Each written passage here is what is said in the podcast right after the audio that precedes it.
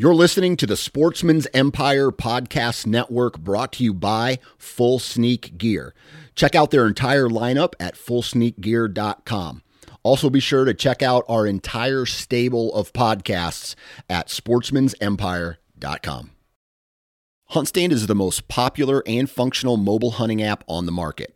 With a variety of base maps to choose from, satellite imagery that is updated every month, the ability to check the weather, know property information, and even catalog your trail cam pics, HuntStand even gives you the ability to import pins and location markers from other mobile apps. Visit huntstand.com or download wherever you download your apps.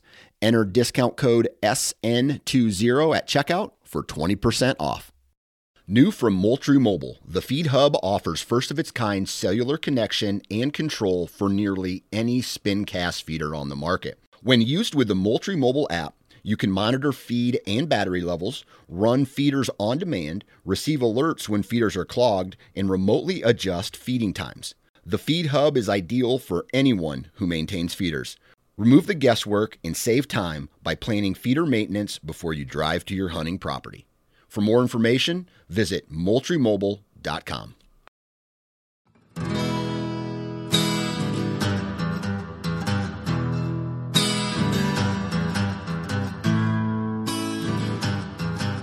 And what's up, everybody? Welcome back to the O2 podcast. Tonight, Paul and I, we are here, and we are actually joined with our, our guest, Greg Kazmierski. Did I say it right, Greg?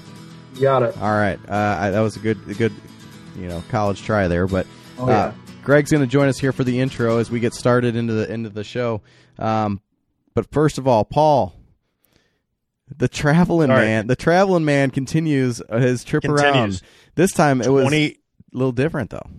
it was yeah. 20 28 states visited in 2022 andrew and greg 28 tired. I'm done. I'm no more traveling for the rest of this year. Uh that is over with. But so i knocked off two more states. Uh actually three uh, i had a layover in dc but i went to uh montana bozeman montana with with braden from go wild we went we're gonna do we're gonna help out braden and i are, are gonna help out with a campaign that go wild is starting in january uh, in partnership with Go or uh, Mountain Tough, uh, called the Go Wild Challenge. It's a fitness challenge.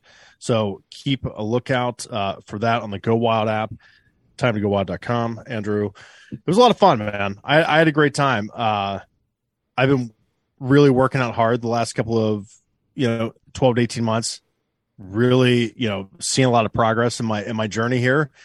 And uh, I'll tell you what, the Mountain Tough guys beat me into the freaking mountains out there. Uh, I I still, I mean, I still can't walk right. My legs hurt so bad. And what made it worse is I get there and you know work out, I have, have a great time. And then I get on an airplane. I sit on an airplane for 14 hours because of layovers. So the very next day, I was absolutely miserable. But it was a great time. Got to go to Stone Glacier uh, for their Christmas party. Had antelope for the first time. Had elk for the first time. Uh, man, what a, what a great time. Dustin and, and, and Weston and Sarah and Jimmy at Mountain Tough were were great hosts uh, and just just good people, man. Just a, a really good program, really good thing they've got going on out there. And you, you got to So meet the only thing that sucked about it is you got to, you got to meet Got to meet who? you got to meet Pukey the clown, didn't you? That's, that's I what- did, yeah. So it, yeah, I met him in the parking lot there at Mount Tough. Uh, man, I uh, I was not ready for the elevation. I was on an airplane from you know like freaking four in the morning until two in the afternoon, and we just dive right into the working out. And uh, I wasn't, I was not prepared, and I popped. I popped like a freaking balloon. Um, I told you, I said that happened. when I get on an airplane, that's the last thing I want to do is get off and go work out. Like I love working Yeah. out, but that is the last thing that I'm interested. Dude, in. it was yeah, it was tough, man. It was a tough day. The workout was really tough. Man, it was a lot of fun. Um Braden threw up as well. It got both of us. Uh so we we rallied and really I think we we performed pretty well the rest of the workout. So had a great time, man. Look looking forward to that. But it's uh, you know, care about your health, man. And and this this whole thing is is you know one the benefits of of just being healthy. We all know that, but it's really it's kind of geared towards like the benefits of being fit in a hunting application. And I can speak to that with experience, uh, specifically turkey hunting. So, Greg, if you listen to the show, you know that I will slip in a turkey hunting reference literally anytime that I can. So Oh, that's yeah. it for the episode. I won't mention it again. That's false. That's he, he will. That's a I lie. That's a- guarantee that's a will bring it up again. So, well, Paul, we got to start That's turning. That was my. We're about to turn the turn the corner into your turkey wor- world. So, it's not long. It's coming. What do you mean turn? It's a nine. I'm, I know. It's. Uh, I'm. I'm on a straight turkey hunt line, man. I, I never know. leave that path. So, Greg, do you turkey hunt? I do, yeah. Uh, Ah, I, there we go. I started about four years ago up in Michigan, and then I turkey hunted for the first time last year in Ohio. Uh, my friend and I came down for a trip, and we failed miserably. But uh, we Mm. did get some good scouting opportunities, and so the trip was not wasted. And There you go. No trips. That's all wasted in that all that matters. So, real quick to put a bow on my trip to Montana, everyone talks about how beautiful Montana is, the mountains, the Bridger Gap, and all these things. It was so snowy and so foggy for the 24 hours that I was there. I couldn't see more than 400 yards from any given spot. I saw there are no mountains in Montana, none, zero, zero mountains. Everyone That's kept fine. telling me about how pretty it was, and that mountain range is right over there. I'm like, no, it's not. Don't lie to me. There's no mountain over there. Just clouds, clouds and snow. That's hilarious. So, Real quick, Paul. yeah. What uh, Mountain Tough? What is Mountain Tough? So Mountain Tough is just uh it's it's an app uh and it's a gym out in Bozeman, but they've got an app that you can use anywhere and it's just a program to get people uh fit. So they've got training programs, they've got dietary uh you know nu- nutrition programs that you can follow. Uh it's just it's MTN tough if you just put it into into one of the apps, Google it. Uh, Mountain Tough. They've got they've got a lot of really neat stuff uh, in in their in their programs. So Cool. I, I've been using it. I've been using it some. we'll hear more. um, we'll hear more about them coming up. Yeah. Yeah, you'll definitely hear more as the as the as the campaign kicks off January 9th. So check that out on the on the Go Wild app. Uh, Go Wild app, Instagram on Go Wild y'all and uh and Mountain Tough on their Instagram as well. So you'll see you'll see a lot of me uh looking like a freaking meatball. That's what the people want. So More Paul. that's it. So, but and Paul mentioned uh, shout out to the guys at Go Wild uh, for helping our show. And uh, my I've been we doing this for a couple weeks now, but m- my item of the week is the uh, uh, I should have had the exact terminology. It's the Wicked North uh, white or uh, Euro mount. I got a couple of those. Uh, you already did that. You already picked the Wicked North Euromount. You No, I did that one like did I? two weeks ago. Months. Get be original. Come on. What else you got? did I do it already? Yeah, you did. Well, I you just did did- it right I when just- you bought one. That's what I did this week. Was I got to go out and actually use it and like feel it and see how functional it was, and it was awesome. So Yeah, I'm doubling down on that one. But It's a good one. it was, it was a good one. So uh, let's see what else we got, Paul. Um, anything else on, on your front? Just working man Okay. i'm ready for ready for christmas trying to wrap up my year with uh with the turkeys uh and and put a bow on that so nothing fun man other than montana i didn't do any hunting i'm gonna try to do a little duck hunting here hopefully uh i mean there's a massive massive storm front Yeah. cold front coming through on on christmas eve oh man That's Uh. that's too cold. i'm gonna be out there no it's not regular ice While we're on that, never heard it shout out to the guys at First Lite uh, for those very very cold days. If you're out in, in the woods, uh, the Sanctuary 2.0 is legit.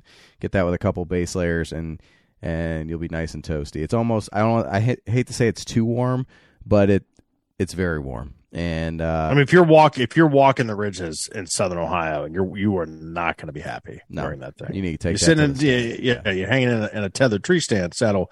You're going to be just fine.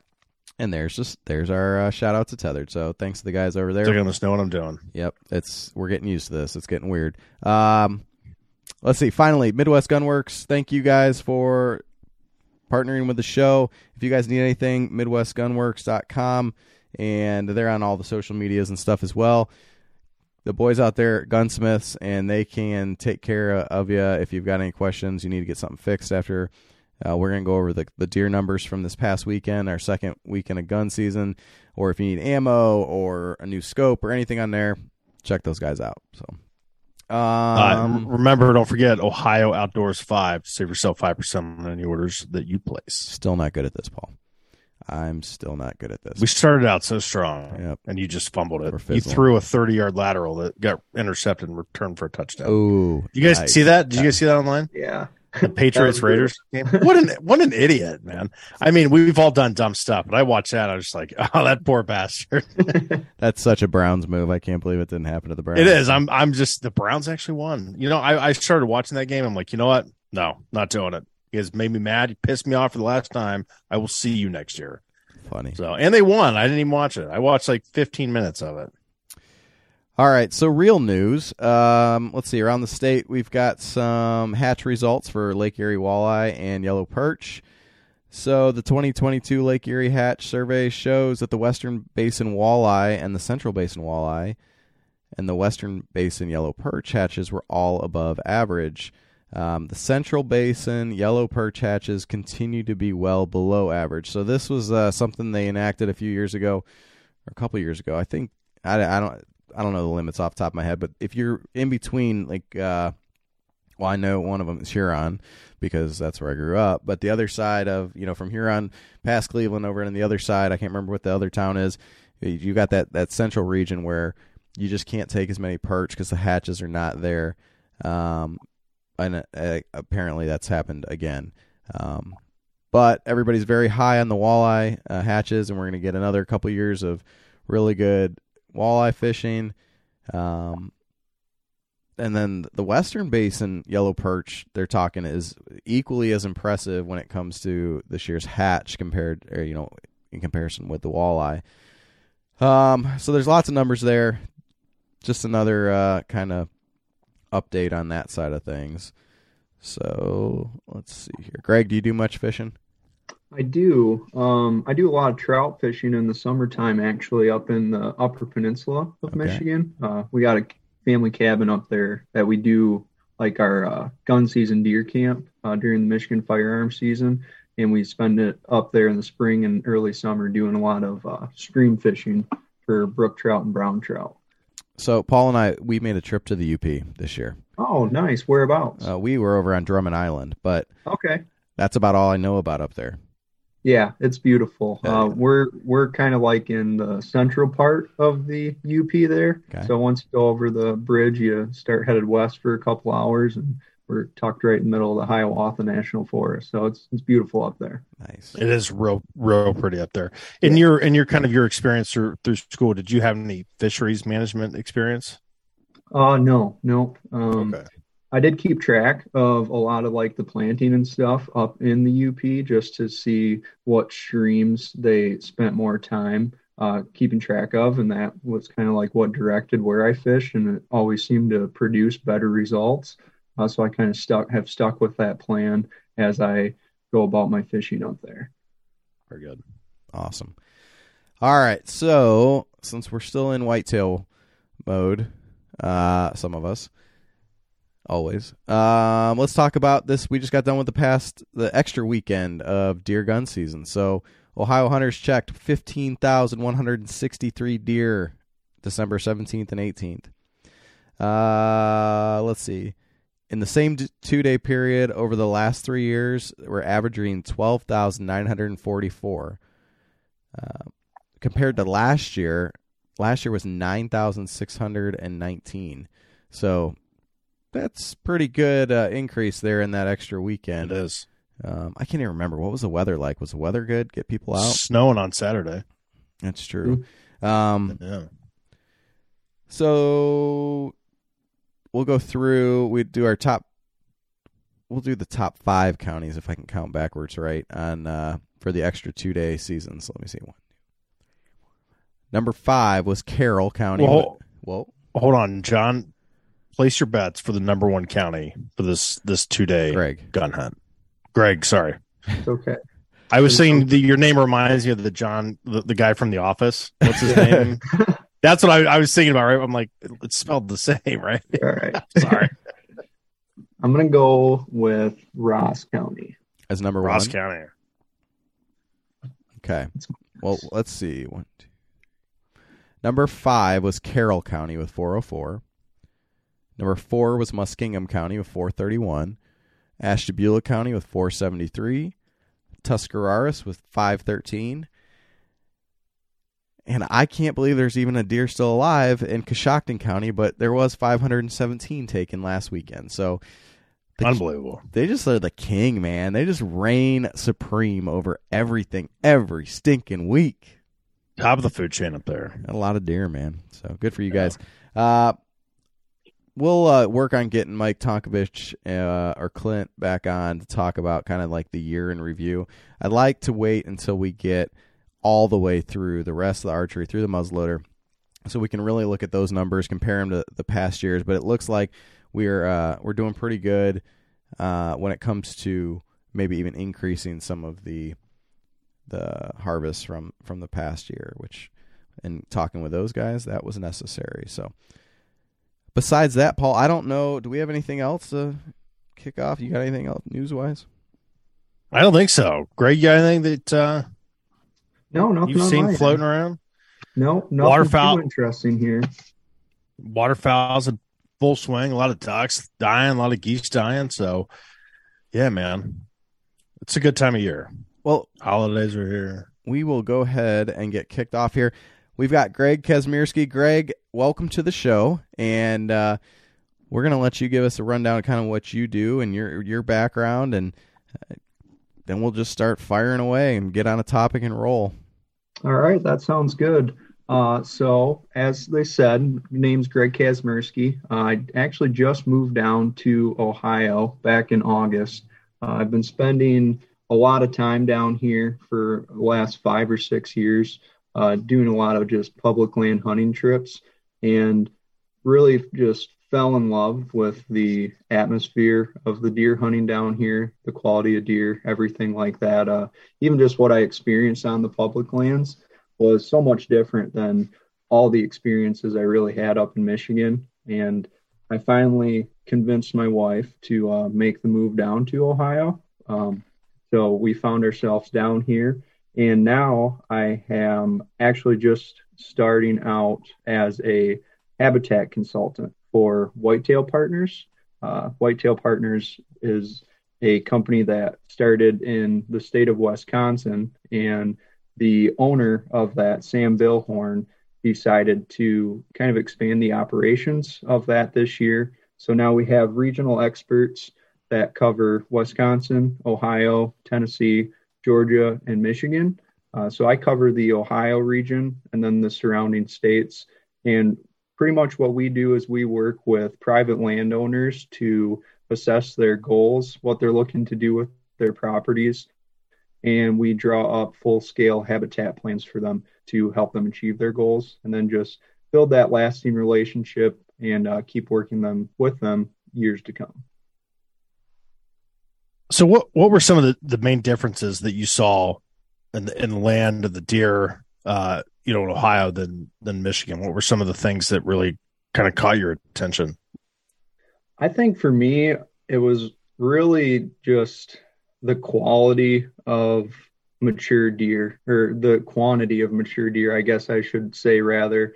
Uh, we just didn't really get a lot of experiences chasing around, even just three year olds and older than that, uh, back up in Michigan. But it seems like with the right amount of work, and if you're kind of willing to dedicate some time out there, whether it be on public or private land, like they're they're out there and I have noticed that. Uh, doesn't mean that they're any easier to kill and get on, but they're at least out there. So that was the big difference. And then outside of that, just really habitat wise, it seemed like there was a lot more prime habitat for them. Uh, back up in Michigan, especially where I lived in the Saginaw Bay region, it's flat, swampy, not a lot of elevation change. So it was really hard to narrow down where a lot of the deer are traveling through. But down here, actually being able to work with the topos and everything like that, it just uh, it's been a joy. Uh, really getting to learn Ohio as a whole and how different it is across most of the state. I've just I've really enjoyed hunting down here. So the the idea that the deer are bigger in Ohio, what I think that's what you were saying, right? It, Mm-hmm. What would you attribute that most to? Is it the habitat? Is it the agriculture? Is it the the regulations? Because I think Michigan's a two buck state. Am if I'm not Correct. Right, Yeah. right, okay.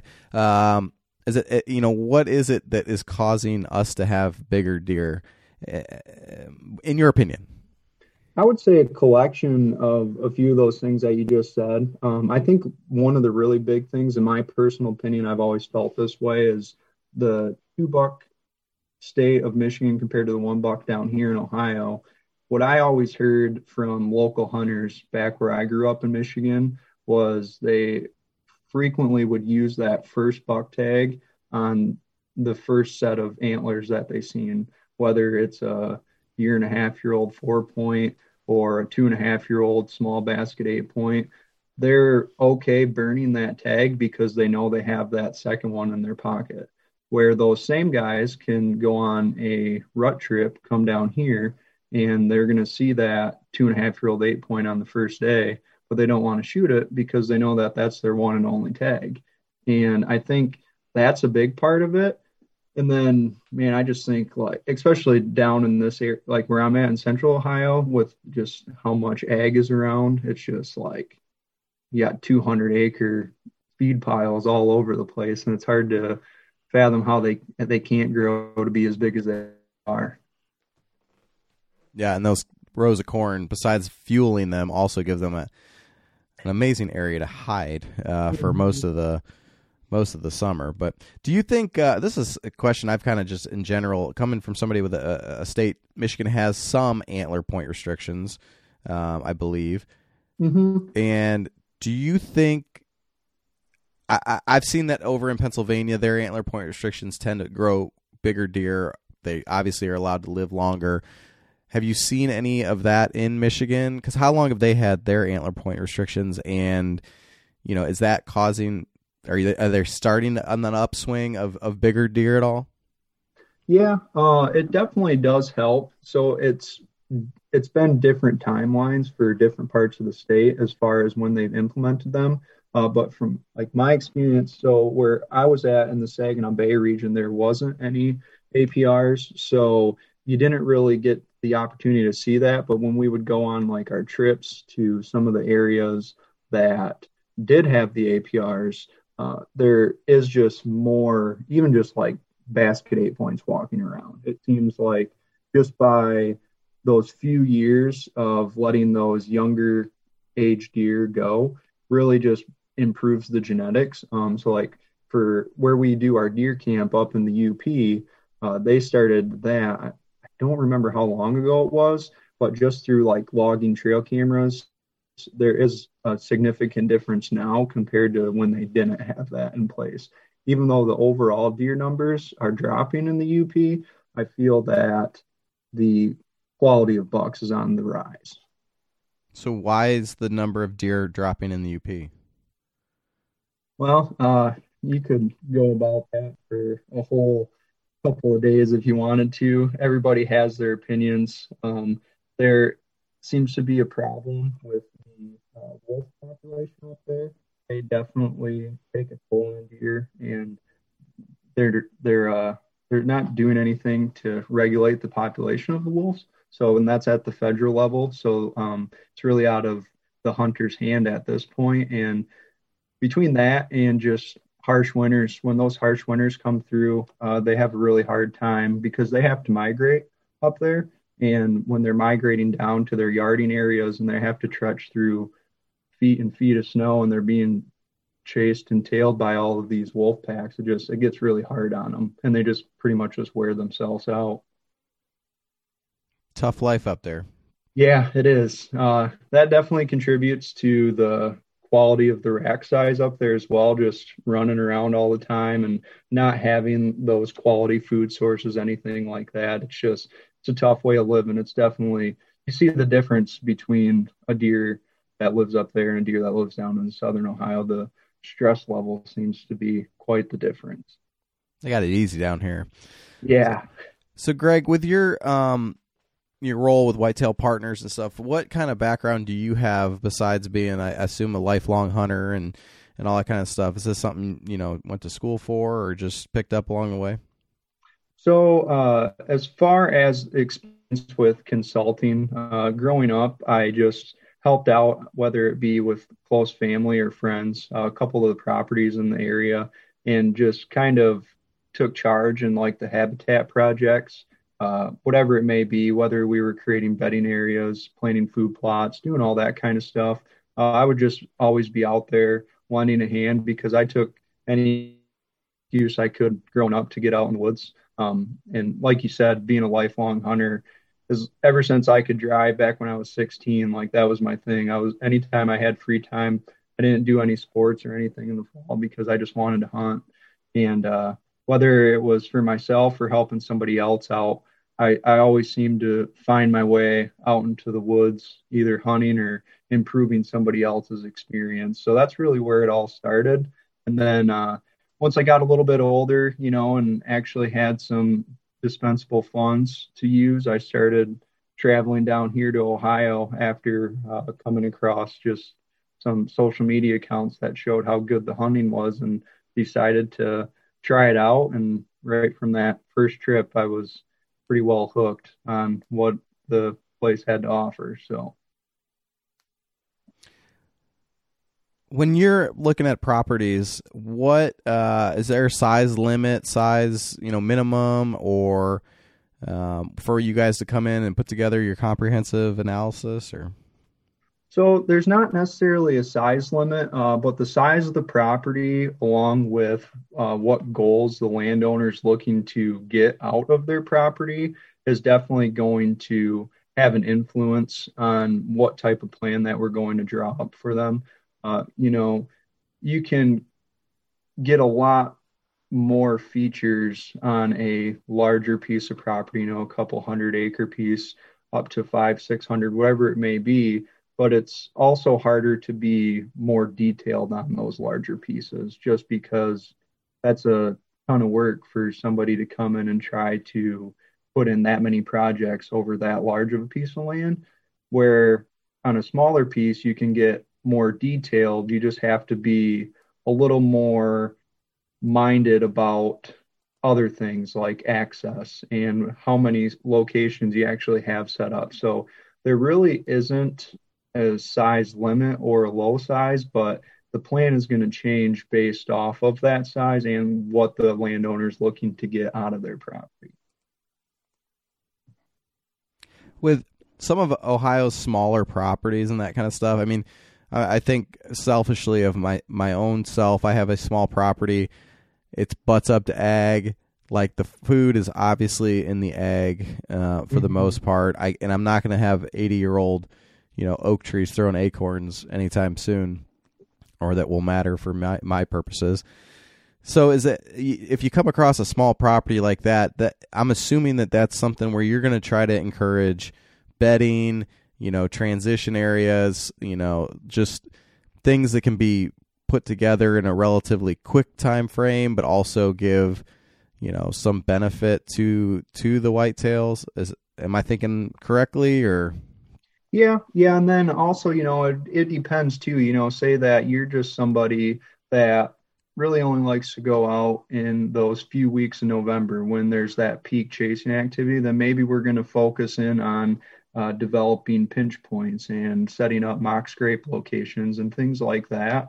Uh, so that way you can get that full experience that you're looking for.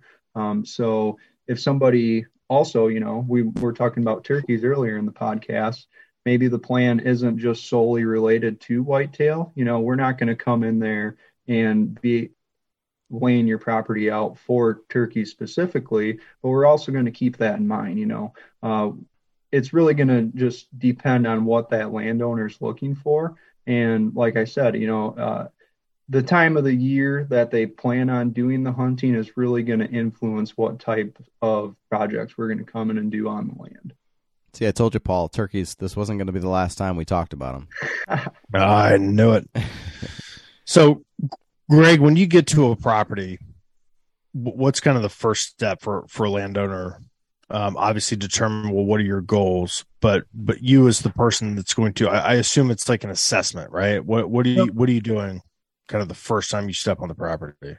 Yeah so usually uh, before we get to the property we're to have a sit down with the landowner uh, whether it be like at their house or take them out for breakfast in the morning to kind of get an idea of what those goals are uh, just and past experiences, what they like to change, you know, a little bit of everything, and then just take some notes on that and then use those notes once I get to the property to keep in mind as I'm walking it around. And we're going to give it that full assessment where we're just going to walk through the property and get a general idea of what we're working with, uh, what the property, what features it has that are good, which ones aren't so good, what we can change to fit the goals, uh, different types of projects. So really, it just starts with that assessment and then building out the detailed report from there for the landowner to provide them with what they need to start working towards their goals.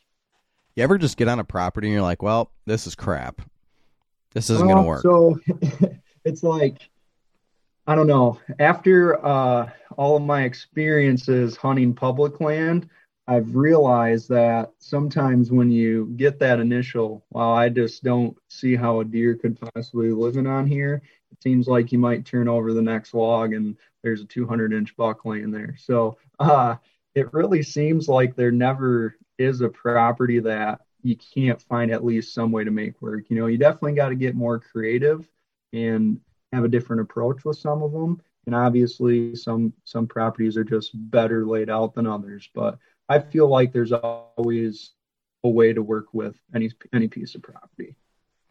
So we talked just kind of teetering around this turkey idea, and uh, you guys are your company is Whitetail Partners, mm-hmm.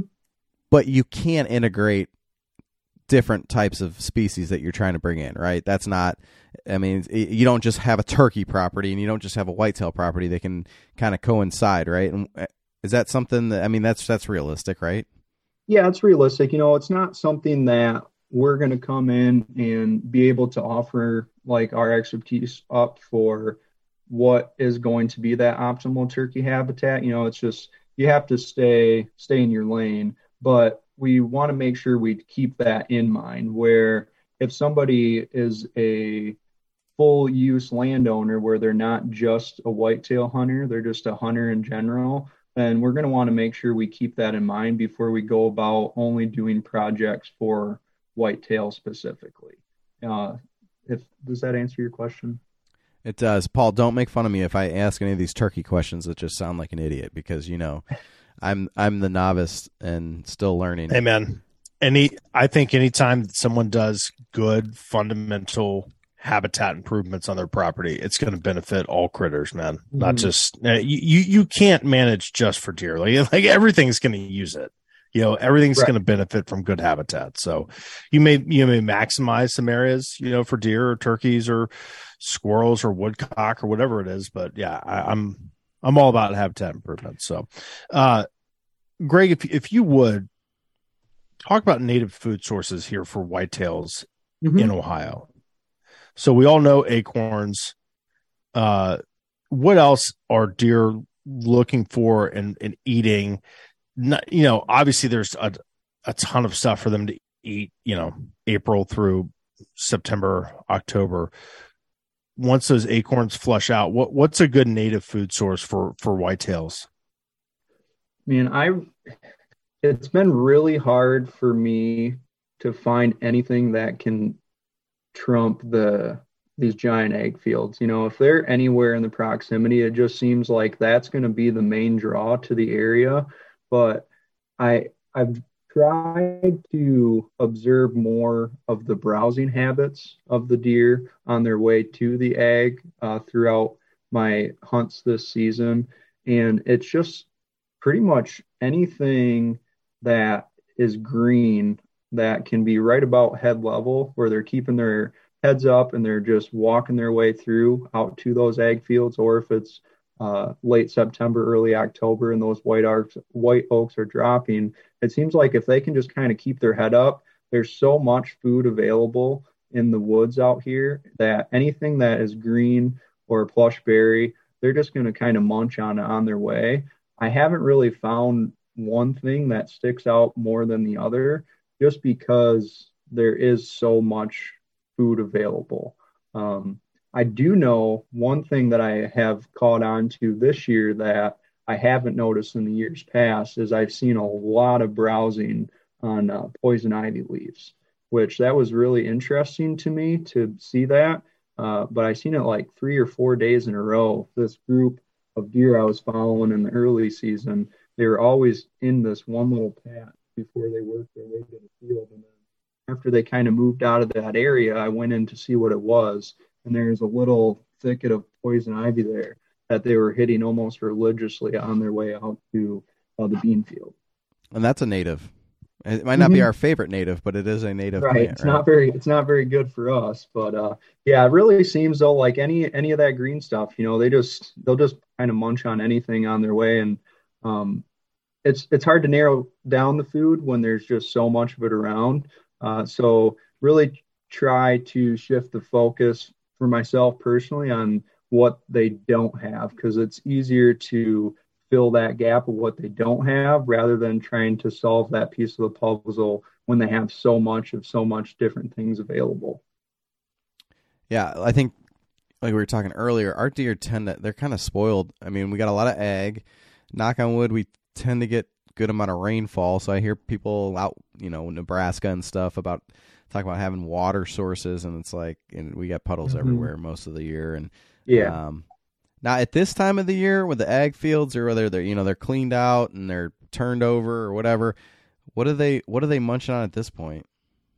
At this point, like right now, um, if you don't have any sort of food planted on your property, they're really moving out to like any kind of cut cornfield at this point. It just seems like they can find some sort of thicket really close to the edge of that cut corn and they're just going to get extremely lazy and just pretty much be point A to point B, point A to point B day in and day out until there's either not that food there anymore or they have a they got bumped out of there. But if nobody's disturbing them, it's like they're not going to make it any harder than it has to be, really. Awesome one question I've had for land consultants and stuff in the past. You've got a piece of property. It needs to be planted with, we'll say, native shrubs. Okay. Mm-hmm. Anybody can go down to Lowe's, go to your local garden center, and buy, you know, a three gallon, five gallon viburnum, dogwood, whatever, name it. But those plants are like expensive, right? They're mm-hmm. they're they're I don't know, I'm just fifty bucks a plant, right? And if you've got 50 acres that you're, and maybe not going to cover the entire thing with it, but do the math. You know, you could add up some really expensive plants pretty quickly that are essentially being you know to just put out in into the the woods they're not landscape plants you might be buying you you're not going to buy landscape quality plants for something that you're putting out in a in a field right mm-hmm. where can people go to buy what is it is a term bare root or uh, you know kind of a, a nursery stock type of I don't want to say low grade, but you know what I mean. Something that's more mm-hmm. utilitarian and more towards towards this purpose, where they they're being able to maximize their their uh, their dollars when it comes to trying to plant, you know, things like uh, for for their properties.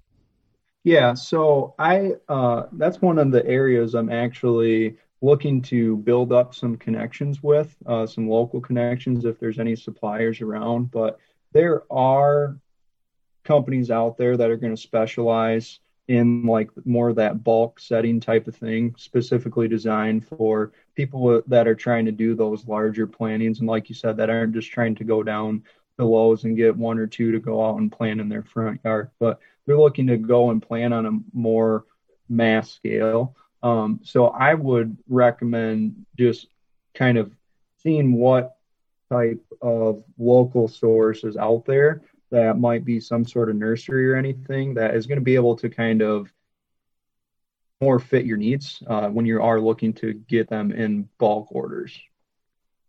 Yeah, I know I've Googled it numerous times. I get bored. Yeah. And I'll be sitting there and I'll Google it and I'll be like, you know, bare root trees or whatever. And I end up with somebody in Virginia or Oregon, mm-hmm. Tennessee.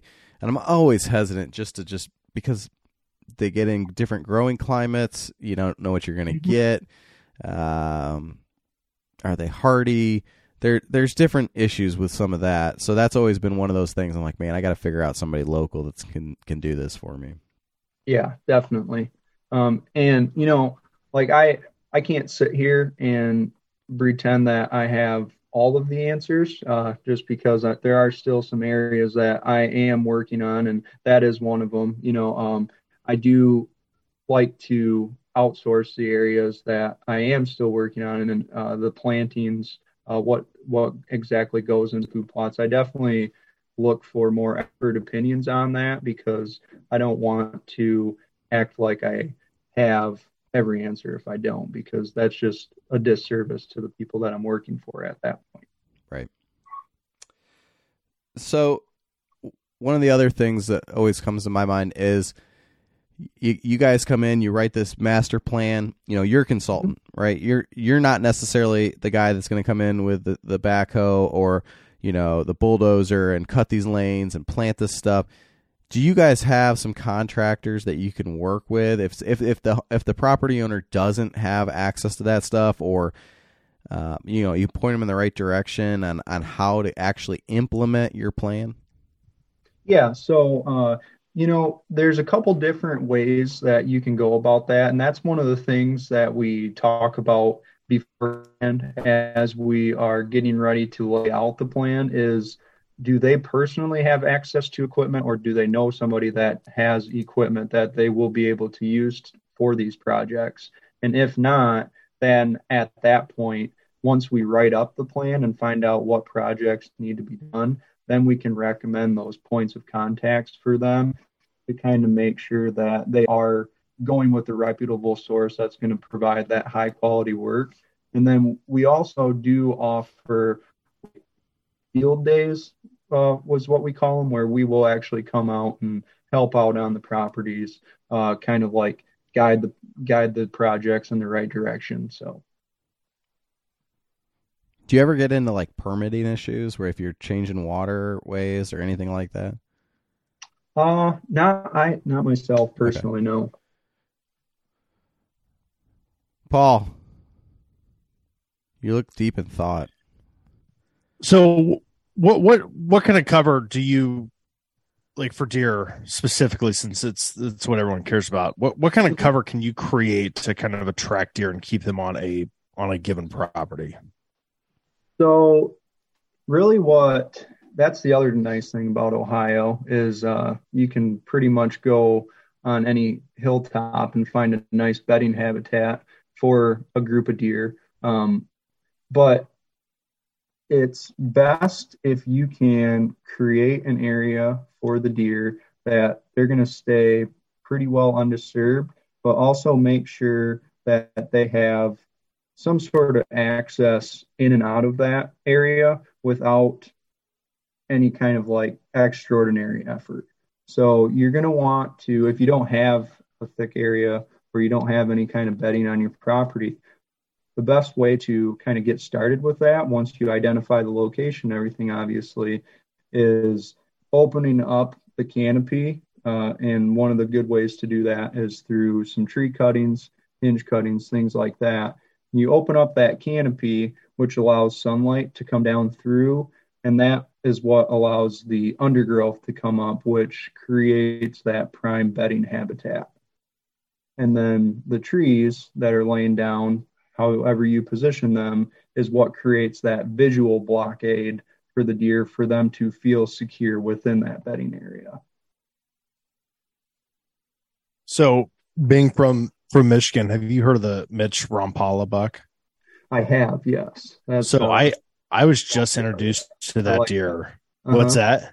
I said that's like the folk tale that you got growing up on and yeah. You you hear about that and that's what gets you hooked to hunting the the big woods up in Michigan. I want to do I want to do some video with like just pictures of this because I was just introduced to it when we were when we were up uh, in in the UP. One of our one of our friends we went with lives in Traverse City, and this deer was was allegedly killed outside of Traverse City. And if you don't know what the Mitch Rompola buck is, uh, what what what, it, what was it like? Two hundred eighteen inches yeah. of typical freaking whitetail deer. And so immediately everyone starts like hating on this guy. Like this is, this is bull crap, you know, this, and this, this guy, you know, bought it from a high fence and, and, and so he just is like, screw y'all. It takes his deer and, and, and, and disappears. I mean, mm-hmm. completely disappears. And the story just gets real crazy. And I went down a, a Rompola buck freaking rabbit hole, man. And I've read a ton of stuff about it. I even watched as many videos as I could. It's fascinating. But one of the things that's really, really crazy is that this guy said, that, I mean, this deer lived in a swamp was where mm-hmm. he, where he, you know, he said, so in some of the, some of the criticisms that I've seen of this deer from people was that like in these areas like Ohio and, uh, the the areas of like uh, like southern Ohio and you know where there's not a ton of ag and like swampy marshy areas that the soil just isn't good enough to support like the nutrition for deer to grow big antlers. I mean, is that is that is that a real thing? Uh, I would have to say no, uh, based off of my again my personal experience. Um, there there seems like there's always some random buck that lives out in those swamps that is just it doesn't fit in with the rest. Yeah, it's just yeah. Uh, whether usually the ones that I see have like that dark chocolate rack. Oh, I love that, man. Yeah, yeah. And speaking uh, Paul's language well, now. Oh, I love it. Most of the time, it's like they're ghosts, and you never actually do get the chance to catch up with them. It's just you yeah. know they're there, and you never know when they're going to come out. But I've had a handful of encounters up in those swamps uh, back where I grew up in Michigan, where it's just uh, it's you see some pretty cool stuff. So this deer. Oh, sorry. Go ahead, Muntz. The, the stupid part from a habitat perspective, what is is in the swamp that makes that? Is it just that they can be that elusive and that, and they know nobody else is going in there, and they're just protected, or why is it, Paul? When we were up at Killbuck, I mean, that marsh area the sign back there was incredible. It was like it was it was it was amazing. I mean we we i mean it was squishy and i don't know what type of grass it was everywhere. I mean it was a freaking marsh and the deer sign the rubs i mean it was unbelievable. But the, it I wasn't mean, like they, they, freaking loved it. there was duck hunters blasting off the whole Everywhere. time there. It wasn't like it was quiet and peaceful. Yeah i just it's like I feel that they always know they can tell the difference between what type of human presence is of direct concern to them and what isn't. And I don't know really how they distinguish that difference, but it seems like they're capable of doing so. But I think you pretty much hit it on the head. It's it's really not uh, ideal place for them to live. You know, they're going to be wet all the time. It stinks out there doesn't really seem like somewhere they want to, but same time, is anybody really going to go and trudge through knee deep swamp water to uh, try to get a crack at them? You know, nine guys out of 10 aren't going to do it. And that really presents a good opportunity for a deer to find a little hole to kind of tuck away in and just go about his business. Because um, the thing that I always look at is that we always think that we're kind of like building through life. We want to get a bigger house, get a new car, do this or that. But really, at the end of the day, deer are just looking to survive and pass along their genetics. And they don't really care what their place of living looks like as long as it works. And if it works, then they don't really need to kind of move on to that next bigger and better thing unless something pushes them out of it. All this swamp talk, Paul, maybe can we turn my backyard into a swamp? Can we? Can yes. We, just put your put your garden hose out there. just let it Turn run. Honey, run well, the well. Well's dry. yeah. Yeah, I, I will have to say, man, after after my hunt in the marsh, I that might be my favorite spot to deer hunt. It's fun. That's what it's, I'm starting uh, looking. It's definitely different. Uh, it's it's not for everybody, but you can get yeah. into some pretty cool spots. And yeah, I had some so, some pretty memorable hunts on swamp. Good so what what causes the chocolate antlers on deer? I mean, when we were when we were on Drummond, they were freaking everywhere. I mean, yeah. that's that was and that's beautiful. I love it. I mean, you can yeah. see like this this behind me. I mean, that's like what we that's like the standard. It's just bleached out, you know, just right. like that white, yeah. you know, antler and I don't know what it is like why they do that, but man, it is so cool. Um I remember I always got. I think the reason why I like the swamp buck look so much is my grandpa got one like back in the fifties, and it was just this beautiful ten point that has just absolute daggers in the middle, and it's just dark as night. And that's what hangs over our mantle place up at our deer camp in the UP. So like that was the first true big deer that I ever seen, and it's just got that dark rack. And I think it was engraved into me at the at a young age that I was destined to try to go out and shoot. Yeah. Is it a 30, a 30 point buck?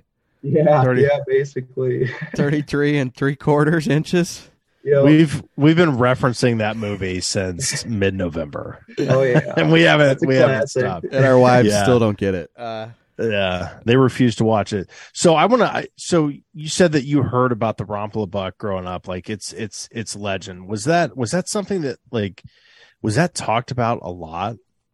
And Uh, and kind of it was like it's one of those things that the more parking lots that you shared the tailgate talk with, whether it was with your friends or if you're a kid and you ran into some local who's been hunting around for years and years and wants to share Yeah. some stories with you. It was like it was always like that kind of thing. So it was always just like word of mouth story, but it was never never the same story coming from two different people. Yeah. One of the when I when I was going down my rabbit hole, one of the beautiful things, uh, a lot of these like chat rooms, like the beginning of like the you know, so like nineties to two thousands, like you could still find them. Yeah. And dude, the conversations that you could find like right after this guy kills this deer are freaking insane, Mm. man. I mean, people were people were fired up about this deer, and we had we had Dustin Huff on the show. What, what June or July, Andrew? And it was the same thing. He shoots this giant deer. He harvests it. He, he he kills it legally, all legal. Did nothing wrong. And from the word go, people were like, like this guy, this guy's he he he he poached this deer. He shot. He was spotlighting this deer. He killed this deer from a high fence preserve, and it was just one of those freaks in nature that Mhm. just no one no one saw yeah.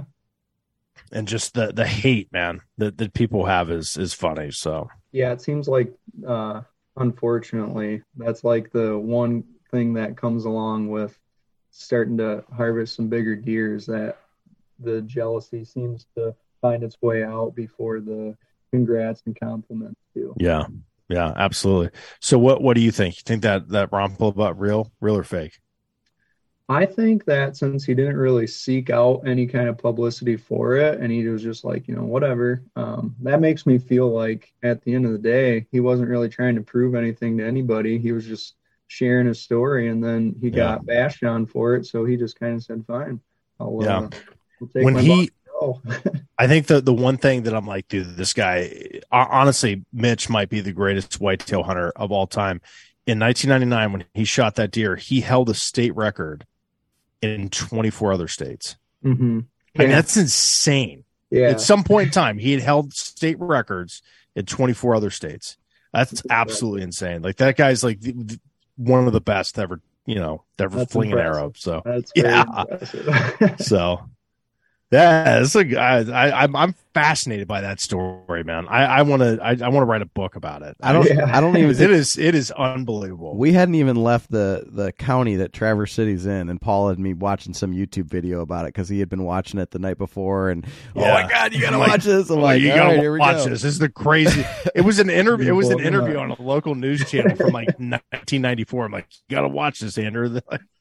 Uh, I didn't know this guy's Mitch Rompola. Rompola is never going to hear this, but I, I I believe him, and I I want Yeah. I want to I want to exonerate that that man's name uh, in, in the whitetail world. So, yeah, good stuff, man. I I have one more thought before we we call tonight, but the uh, you know Ohio's been hit with some EHD this year, uh, specifically at the southwest corner of the state, pretty tough. If you're a landowner down there that's trying to grow deer, trying to provide habitat and stuff, and you've had you know pretty good running with EHD, is there anything that you would suggest from a management perspective that they can do? I know you cannot make four and a half year old deer show up overnight, but what could you do potentially to help remedy that situation quicker, or isn't there anything? I don't really know if there is anything to speed up that process, but I think the best thing that you can do is just kind of like trust the process of the plan and understand that there's just some when you especially when you're getting into something like this you know there's just some things that you're not going to be able to control. And that's one of those things that unfortunately you can't control and unfortunately it's a real terrible thing as i'm sure that you guys have seen. Um, so it's really you just got to stick to the plan and if you aren't getting the results from your projects that you feel like you should understand that there might be some bigger powers out there that are causing you to not have that immediate success. Um, and if anything, you know, you're just you're building something better for the future because it's like it seems that everything kind of goes in cycles because like in the area that I first started coming down here and hunting, I remember that like five or six years ago, there was a pretty bad run through like this of EHD, and then it was never really on the radar, and then now all of a sudden it's back again. So it seems like nature has its way of correcting whatever it feels like the deer population should be. So really, I guess, you know, just like I said, just trust the process, you know, just keep doing all the right things and the deer, the deer will come. Awesome.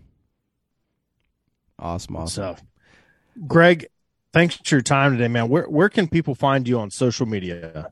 Yep. So uh, I usually make the same post on my Instagram page and then they go right to my Facebook. But I am more active on the Instagram just because I'll uh, I like to make posts about different like habitat projects and features, things like that.